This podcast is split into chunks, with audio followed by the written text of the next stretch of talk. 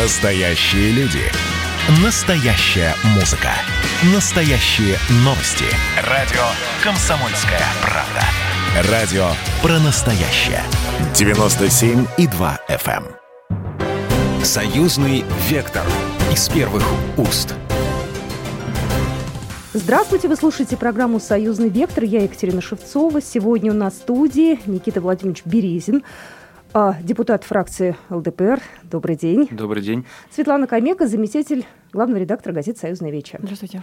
Здравствуйте. Мы сегодня поговорим и о делах союзных, и о делах российских, и о делах белорусских. У нас сегодня очень много тем, которые хотелось бы с вами обсудить, на самом деле. И тем актуальных, и тем злободневных, и того, что произошло за последние дни.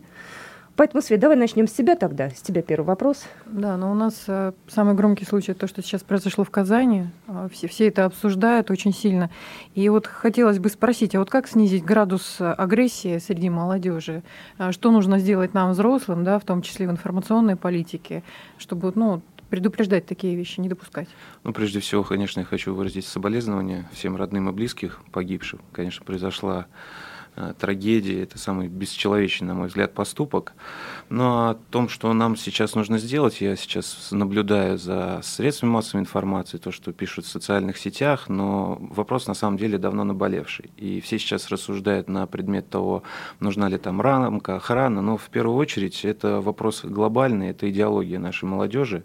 С ней нужно сейчас не только работать, то есть мы уже, на мой взгляд, в значительной степени начинаем отставать от этих процессов. Процессов. В чем заключается идеология? Да? То есть э, сейчас молодежь предоставлена отчасти сама себе. Приходя даже в школу и выходя из школы, они там получают знания, и дальше они предоставлены сами себе. То есть э, мы э, включились в гонку за э, интернетом, э, пытаемся сделать везде такие интернет-площадки, но живого общения им уже не достает. Почему? Потому что, например, если раньше дети, они находились с утра и практически до вечера. Я помню сам себя, то есть я всегда очень поздно приходил из школы и в последующем шел на тренировку по хоккею. И все время проводил там. То есть у меня абсолютно не хватало такого свободного времени, чтобы даже, даже если раньше был бы, наверное, интернет, я бы им не так активно пользовался. Сейчас э, молодежь заканчивает рано, э, мы не видим, что они делают в интернете, и это тоже технологический процесс как раз. Э, с ним тоже нужно не то что бороться, а им нужно именно заниматься. В какой части интернет это хорошая, полезная площадка, но даже сейчас у нас не все взрослые могут отделить э, доброе от плохого, например. То есть есть люди, которые обращаются даже ко мне, как депутаты Государственной Думы, находят какие-то фейковые, скажем так, новости и начинают на них обращать внимание. Так а как мы можем? Я просто пытаюсь понять. Я сама мама двоих детей, да, одна девочка уже взрослая, а второй парень как раз вот э, к подростковому возрасту скоро будет приближаться. Я пытаюсь понять, а как можно их от этого оградить? Ну, э, здесь как раз я не говорю о том, что мы должны запрещать. Мы должны как со стороны государства и со стороны общества начать это все-таки контролировать, да. То есть э, новые веяния всегда подхватывает молодежь. То есть мы сейчас э, со, со своей стороны им ничего не предлагаем. То есть молодежь, которая уже э, выросла современной, которым сейчас двадцать-двадцать пять лет, они уже выросли на другой культуре. Угу. Соответственно, э, мы выросли с вами на другой культуре. И раньше у нас была и идеология, и пропаганда. То есть, например, мы в школе изучали, э, что такое подвиг, мы понимали, что такое вообще э, эхо войны.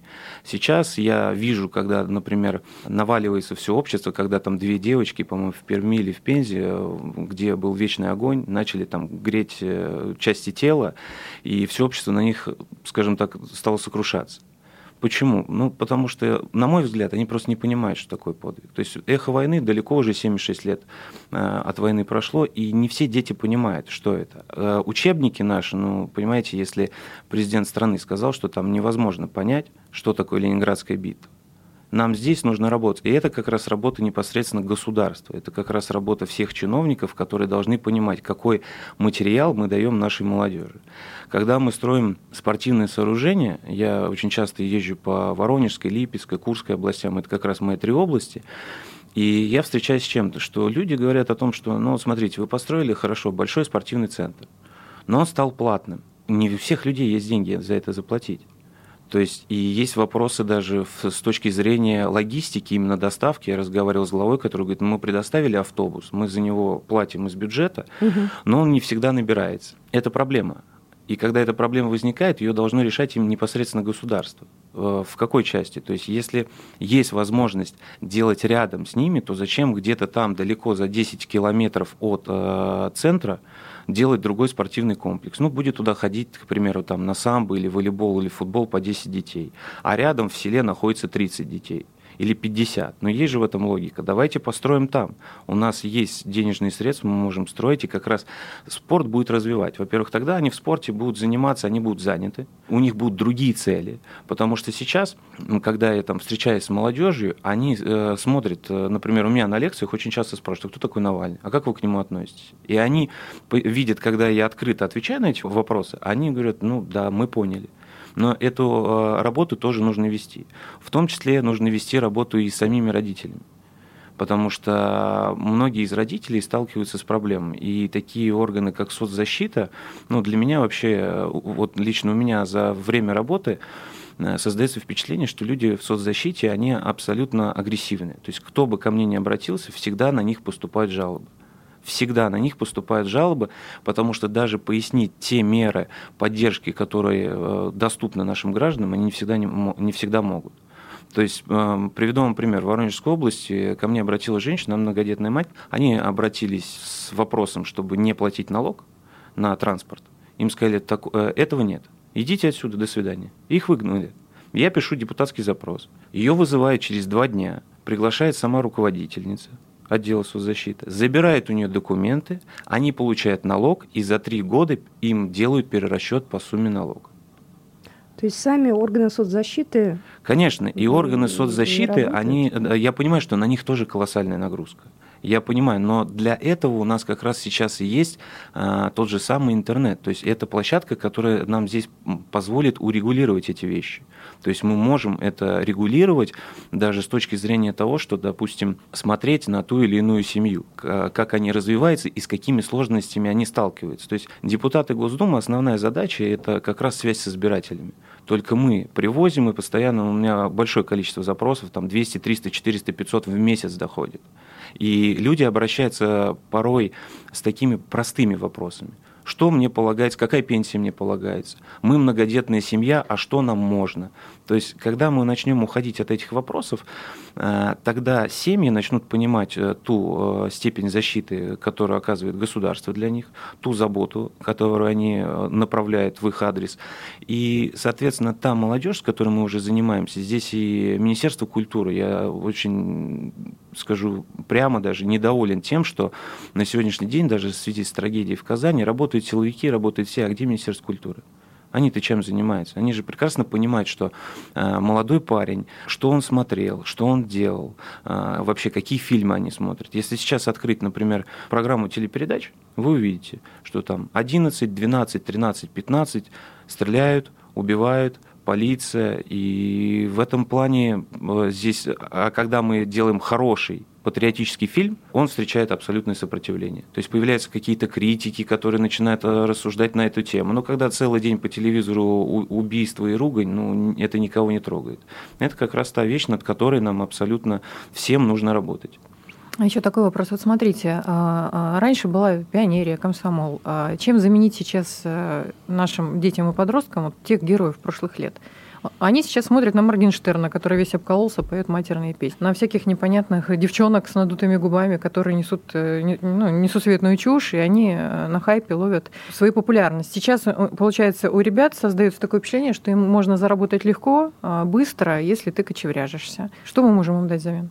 Ну, в, в первую очередь мы должны создать эти площадки. Они, конечно, у нас есть, но здесь, с точки даже зрения освещения СМИ, о них мало кто знает. То есть есть определенная информация какая-то в интернете, но нам нужно охватывать большие части. То есть не делать форум там, где тысяча человек, а делать форум, где десять тысяч человек, чтобы они понимали вообще, что такое политическая среда, что такое профессии, которые у нас сейчас уходят, например, профессии сварщика. Да? Мы со стороны государства должны их тоже сделать престижнее. То есть из чего исходит молодежь? Вы правильно говорите, но они смотрят, допустим, сварщик, получает, условно говоря, тридцать тысяч рублей. Менеджер сейчас, если открыть там портал работы, получает там есть от ста и выше. Но, естественно, он выберет сто и выше. Это, это обычная ситуация для человека, потому что каждый человек, естественно, получая денежные средства, хочет зарабатывать больше, потому что у него будет больше потребностей. Здесь мы должны делать такие площадки, на которых они могли бы в первую очередь обмениваться опытом с теми людьми и со стороны государства поддерживать эти профессии, которые у нас уходят. То есть, если у нас учитель едет в село работать, мы даем ему квартиру, математика простая. Он получает, да, он получает зарплату, допустим, тридцать, там, а но таких зарплат их очень мало, конечно, учителя получают и двенадцать, и пятнадцать, это очень низкий уровень заработной платы, но тем не менее надо давать квартиру, чтобы математика складывалась. Когда будет человек понимать, что он работает, он в профессии учителя или в профессии сварщика, но у него есть квартира, за которую ему, к примеру, не надо платить. Он отрабатывает десять лет, она ему переходит в собственность. Сейчас она, допустим, у него будет в социальном найме. То он уже будет понимать, что эти деньги ему не нужно откладывать. Ему не нужно думать там о, об ипотеке или о каких-то еще вещах. Поэтому сами э, молодые, они очень зачастую нам говорят вещи, которые э, те, кто с ними встречается, их не слышат. И те же самые чиновники, они не понимают. Например, с э, учителями тоже большая проблема. Они сейчас завалены большим количеством отчетов, отчетов, каких-то бумажек. То есть вроде цифровое пространство у нас сейчас хорошо развито, а вроде мы должны такое количество бумажек заполнять. Еще раз хочу сказать, что сегодня вы слушаете у нас в гостях Никиту Владимировича Березина, депутата фракции ЛДПР. Это программа «Союзный вектор», и мы буквально через пару минут вернемся в эфир. «Союзный вектор» из первых уст. «Союзный вектор» из первых уст. Мы продолжаем нашу программу «Союзный вектор». Сегодня на студии Никита Березин, депутат фракции ЛДПР. Екатерина Шевцова, это я, Светлана Камека, заместитель главного редактора газеты «Союзное вече». Мы говорили в первой части очень много про молодежь, что им дать, чтобы отвлечь их от дурных мыслей, может быть, от дурного поведения. Я хотела, знаете, какой вам вопрос задать? А может быть, стоит у белорусов поучиться, потому что у них есть Белорусский Республиканский Союз Молодежи. Пусть он не такой большой, но там, тем не менее, молодежь есть, она каким-то образом вовлечена. И что самое важное, она вовлечена не только в, ц- в центре, да, страны. Вот у нас в Москве сконцентрирована, да, да, основная власть. Если мы сейчас отъедем от Москвы, мы понимаем, что там ничего нет. Может быть, нам как-то в регионы пойти с организацией? Может быть, у белорусов чему-то поучиться? Я с вами соглашусь. Да, и в этом направлении тоже нужно работать. Как раз э, у меня было одно из предложений сделать такой, знаете, обмен между э, российской стороной и белорусской, чтобы мы поехали, посмотрели. Ребята посмотрели, молодые, по- посмотрели, как это работает. И э, одно из предложений было в том числе вовлечь в этот процесс чиновников. То есть, когда мы делаем ваше предложение, давайте посмотрим, хорошо, но они поменяются опытом, допустим, да, или мы посмотрим, как это делает. Но а, все равно все программы, которые по развитию молодежи, по молодежи, поддержке этой молодежи, делают более старший возраст, ну, это, это, те, это мы, чиновники, да, и чиновники как раз должны понимать. Поэтому я предлагал уже, что давайте, допустим, на месяц отправим тех чиновников, которые отвечают за эти программы, и пусть они изнутри их посмотрят. Когда они будут видеть изнутри, они смогут, смогут убрать те шероховатости, с которыми мы встречаемся. Тогда, конечно, когда мы посмотрим, как это работает в Беларуси, это правильно. Ребята приезжают, они обмениваются опытом, но это небольшая часть. То есть все равно же нужна большая открытая площадка для них. Открыть им какие-то парки, открыть им какие-то большие э, помещения, где они смогут вообще обмениваться между собой. И там, в этой среде, за ними наблюдать. Смотреть, какие предложения они будут выносить, и подхватывать эти предложения, выделять их и вносить их на уровне государств. Тогда этот процесс будет правильным. Тогда они увидят, что их слышат. Тогда нам не надо будет тратить большие деньги там, на пропаганду того, что сделало государство. Потому что сама молодежь в своей среде это, скажем так, растащит. Они разнесут друг друга. Они скажут, послушай, вот я делал обычный проект, да, по строительству новой современной школы. И его услышало государство. И он построен. И так называемое сарафанное радио сработает быстрее, пока большие дяди в кабинетах будут сидеть на совещаниях. Вы посмотрите, любое совещание, находятся чиновники возрастные, все люди старше, это, это уже не молодежь, что у нас сейчас молодежь там, до тридцати пяти лет, да? Это люди, которые старше. Но как они могут обсуждать проблемы тех, которые младше их? Да, хорошо, мы, депутаты, тоже встречаемся с ними на лекции, мы берем какие-то законодательные инициативы, но этого сейчас уже видно, что этого недостаточно. То есть да, даже с точки зрения не только молодежи, но и с точки зрения старшего поколения, людей, которые воспитывают этих детей. С ними нет контакта. Они абсолютно потеряны. То есть сейчас каждый занимается ну, такой определенной своей работой, своими задачами. И если мы сейчас выйдем на улицу с вами, спросим людей, нам, я думаю, что вряд ли кто-то ответит, а какая вообще цель там у государства. Хотя государство вкладывает огромные ресурсы, в том числе в развитие, в образование, в здравоохранение. И мы видим сейчас там, как после ковида поменялась система здравоохранения, насколько стали динамично развиваться. Но, тем не менее, этот, э, эта проблема, она имеет место быть. То есть надо спуститься, скажем так, на этаж ниже к молодежи. И с ними находиться в этом пространстве долгое время, тогда мы получим все. С учетом того, что у нас есть интернет, это молниеносно можно будет сделать. А сейчас вот уже у выросшей молодежи, да, у нее большая проблема, это все-таки с трудоустройством. Опыта да. нет, и у взрослых сейчас проблема с трудоустройством, молодежи тем более. И это вызывает, конечно же, возмущение. Наш премьер-министр Мишустин, он предлагал ряд мер, в обсуждении которых участвовали в том числе депутаты. Вот подскажите, вот что бы вы могли от себя предложить? И...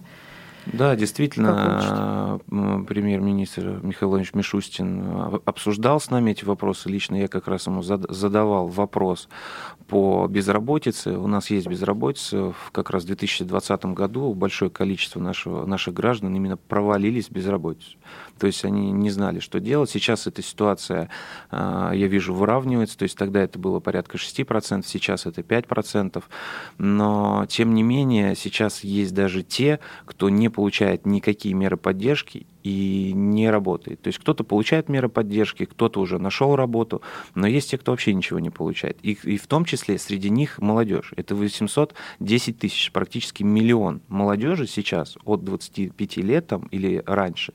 Они не могут найти себе работу и трудоустроиться. Извините, я уж перебью. Тогда, может, как в Беларуси, обязательно трудоустройство после вуза, там, я не знаю, целевое направление. Ну, как-то, чтобы человек закончил, его трудоустроили, как мы вот в советское время, наши родители. Конечно, нужно трудоустройство, но здесь, понимаете, Понимаете, сейчас э, встает другой вопрос. Когда молодежь, э, они, пока молодые, я, я беру пример с себя. Когда uh-huh. мне там было шестнадцать лет, я пошел в один институт и отучился там до третьего курса.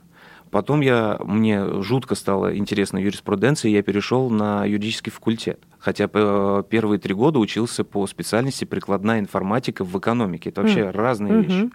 Вспоминая себя, я понимаю, что когда ты молодой, у тебя ты смотришь на профессию со стороны. Сейчас мы уже на уровне государства это делается, это профориентация. Mm-hmm. Мы понимаем, как это работает. Для этого прикладывается большое количество сил. Но с молодежью нужно работать, нужно давать как раз им действительно сразу с первого курса включать их. То есть, чтобы они посмотрели, включились в эту профессию. Я сам удивляюсь, когда, например, читаю, и ко мне также обращаются граждане с одним вопросом. Допустим, мы берем специальность, молодой специалист, он окончил институт, к примеру, бакалавриат, да, у, у него уже есть образование, он приходит, ему говорят, три года стаж. Ну, откуда он возьмет три года стаж? Чтобы нам эту... этот процесс выровнять, нам нужно с первого курса давать им возможность именно спокойно работать даже по той специальности, по которой они учатся. Не так, что в шестнадцать-семнадцать лет вы идите в какое-то кафе работаете, вы идите там грузчиком работаете. Зачем? Пусть он с шестнадцати лет начнет уже работать по своему профилю. И он посмотрит, как это выглядит изнутри. Возможно, к третьему курсу, а с первого по третий курс, ну, вы же знаете, с первого по третий курс это все-таки такая база институтская. Дальше уже там четвертый, пятый, это как раз то, что пригодится ему в профессии. Поэтому, возможно, он передумает, возможно, он станет, будучи даже медиком, он выберет другое медицинское направление. Нужно, конечно, с первого, с первого курса их подхватывать, а, возможно, даже и раньше, то есть давать им возможность поработать хотя бы два-три-четыре часа, угу. они уже посмотрят, как это работает изнутри. Приведу пример. Наша Государственная Дума раньше, до ковида, у нас было очень много экскурсий. К нам приходили во фракцию ЛДПР ребята, которые смотрели, скажем так, как работает Государственная Дума, и потом они, некоторые из них у нас оставались. То есть мы их приглашали, мы их приглашали на практику к себе во фракцию, они смотрели, потом оттуда часть из них попадала к нашим депутатам помощниками. И разговаривая с ними, через месяц у них кардинально менялось мышление. То есть они думали, что там сидят дядьки, которые ничего не делают, да, которые и получают большие и получают деньги. Большие деньги. Угу. А потом, когда они едут, например, у нас были помощники, которые с руководителем фракции, с Владимиром Вольфовичем, с нами ездили по стране, в агитпоездах наших, по, там, по неделе. они выходили и понимали, что это другая история, потому что там руководитель фракции в телевизоре, руководитель фракции по общению с гражданами. Это другой процесс. Они увидели, насколько это тяжело. Потому они по другую что... сторону встали. Да, они встали по другую сторону. И многих из них сейчас я вижу, как они делают колоссальный рост, и за, за счет этого они уже стали видны в политике. У нас не так много времени, осталось буквально пару минут. Про летний отдых хотелось да, бы про да, летний поговорить. Отдых. Все-таки у нас впереди сейчас, у нас. Да, сезон уже отпусков, каникулы. А, все поедут, ну не все, многие поедут на Черное море. А вот куда, кроме Черного моря, можно поехать еще, чтобы провести время с пользой в том числе? И, кстати, извините, в этом году уже можно пятьдесят процентов родителям вернуть компенсации. Да, да, все да, сейчас, кстати, думают, как это будет сделано. Я в том числе, мне интересно технологически. Если но, вы знаете, ответьте. Ну, технологически это работает. Мы попробовали, например, на взрослых это возврат денег, ну так называется кэшбэк, но тем не менее это русским языком это возврат. Он работает, вы оплачиваете гостиницу, от суммы вам возвращаются те же самые деньги на карту. Все прозрачно, все работает, то есть здесь никаких, на мой взгляд, замечаний нет. Куда поехать? Ну, страна большая, скажу, есть и Белокуриха, все зависит от того, какой предпочитают люди отдых. То есть, например, я, выбирая для себя отдых, я не сторонник того, чтобы приехать и десять дней лежать на пляже. То есть для меня как раз это интересно посетить, пос- посмотреть исторические места э, той или иной области, там, посмотреть музеи. В этом плане делается очень большая поддержка. Мы сейчас там по Воронежской области, я вижу, как э, губернатор включился. Мы в прошлом году проводили с ним беседу и стали показывать хорошие, красивые места Воронежской области. Но там нет моря, но туда можно приехать отдохнуть, и можно поехать в ту же самую Липецкую область, там тоже есть что посмотреть. Каждый должен выбирать для себя. Самое главное, что все-таки не забывать в первую очередь, это про дистанцию, это про собственную безопасность нашу. Конечно, отдых в России – это правильно. Многие почему выбирают там Турцию, потому что там есть определенный какой-то комфорт, да, люди видят, что разница в стоимости путевок между Россией и Турцией примерно на, в, в одной строчке. Сейчас с учетом возврата этих денег люди смогут позволить себе больше. Турции. Ну и закрытой Турции, но вы знаете, невозможно отпускать туда людей там, где, скажем так, зараза. Они же вернутся сюда и лечить мы их будем своим здравоохранением, поэтому я думаю, что когда будет безопасно, пожалуйста, это права человека, человек вправе выбирать, куда он хочет поехать, в Турцию, в Египет, в Сочи, в Крым, или, допустим, поехать куда-то отдохнуть на, на Алтай. На Алтае тоже прекрасная природа, там есть что посмотреть, можно поехать на Байкал. Сам ковид показал, что мы можем с внутренними ресурсами поменять отношение ко всему, к культуре, к туризму, к здравоохранению, и это очень правильный вектор, нам нужно, не избавляя оборотов, добиваться хороших результатов, чтобы граждане понимали, что даже отдыхая у себя на территории, они получают абсолютно максимальный комфорт пять плюс. Давайте мы с вами договоримся, встретимся в сентябре и подведем итоги летнего mm-hmm. периода, отдыха. Наверняка будет что рассказать. Да, конечно. Главное, чтобы все были здоровы, чтобы у всех была возможность отдохнуть хотя бы недолгое время. Спасибо да, большое. Спасибо. До свидания. До свидания. Программа произведена по заказу телерадиовещательной организации Союзного государства. Союзный вектор из первых уст.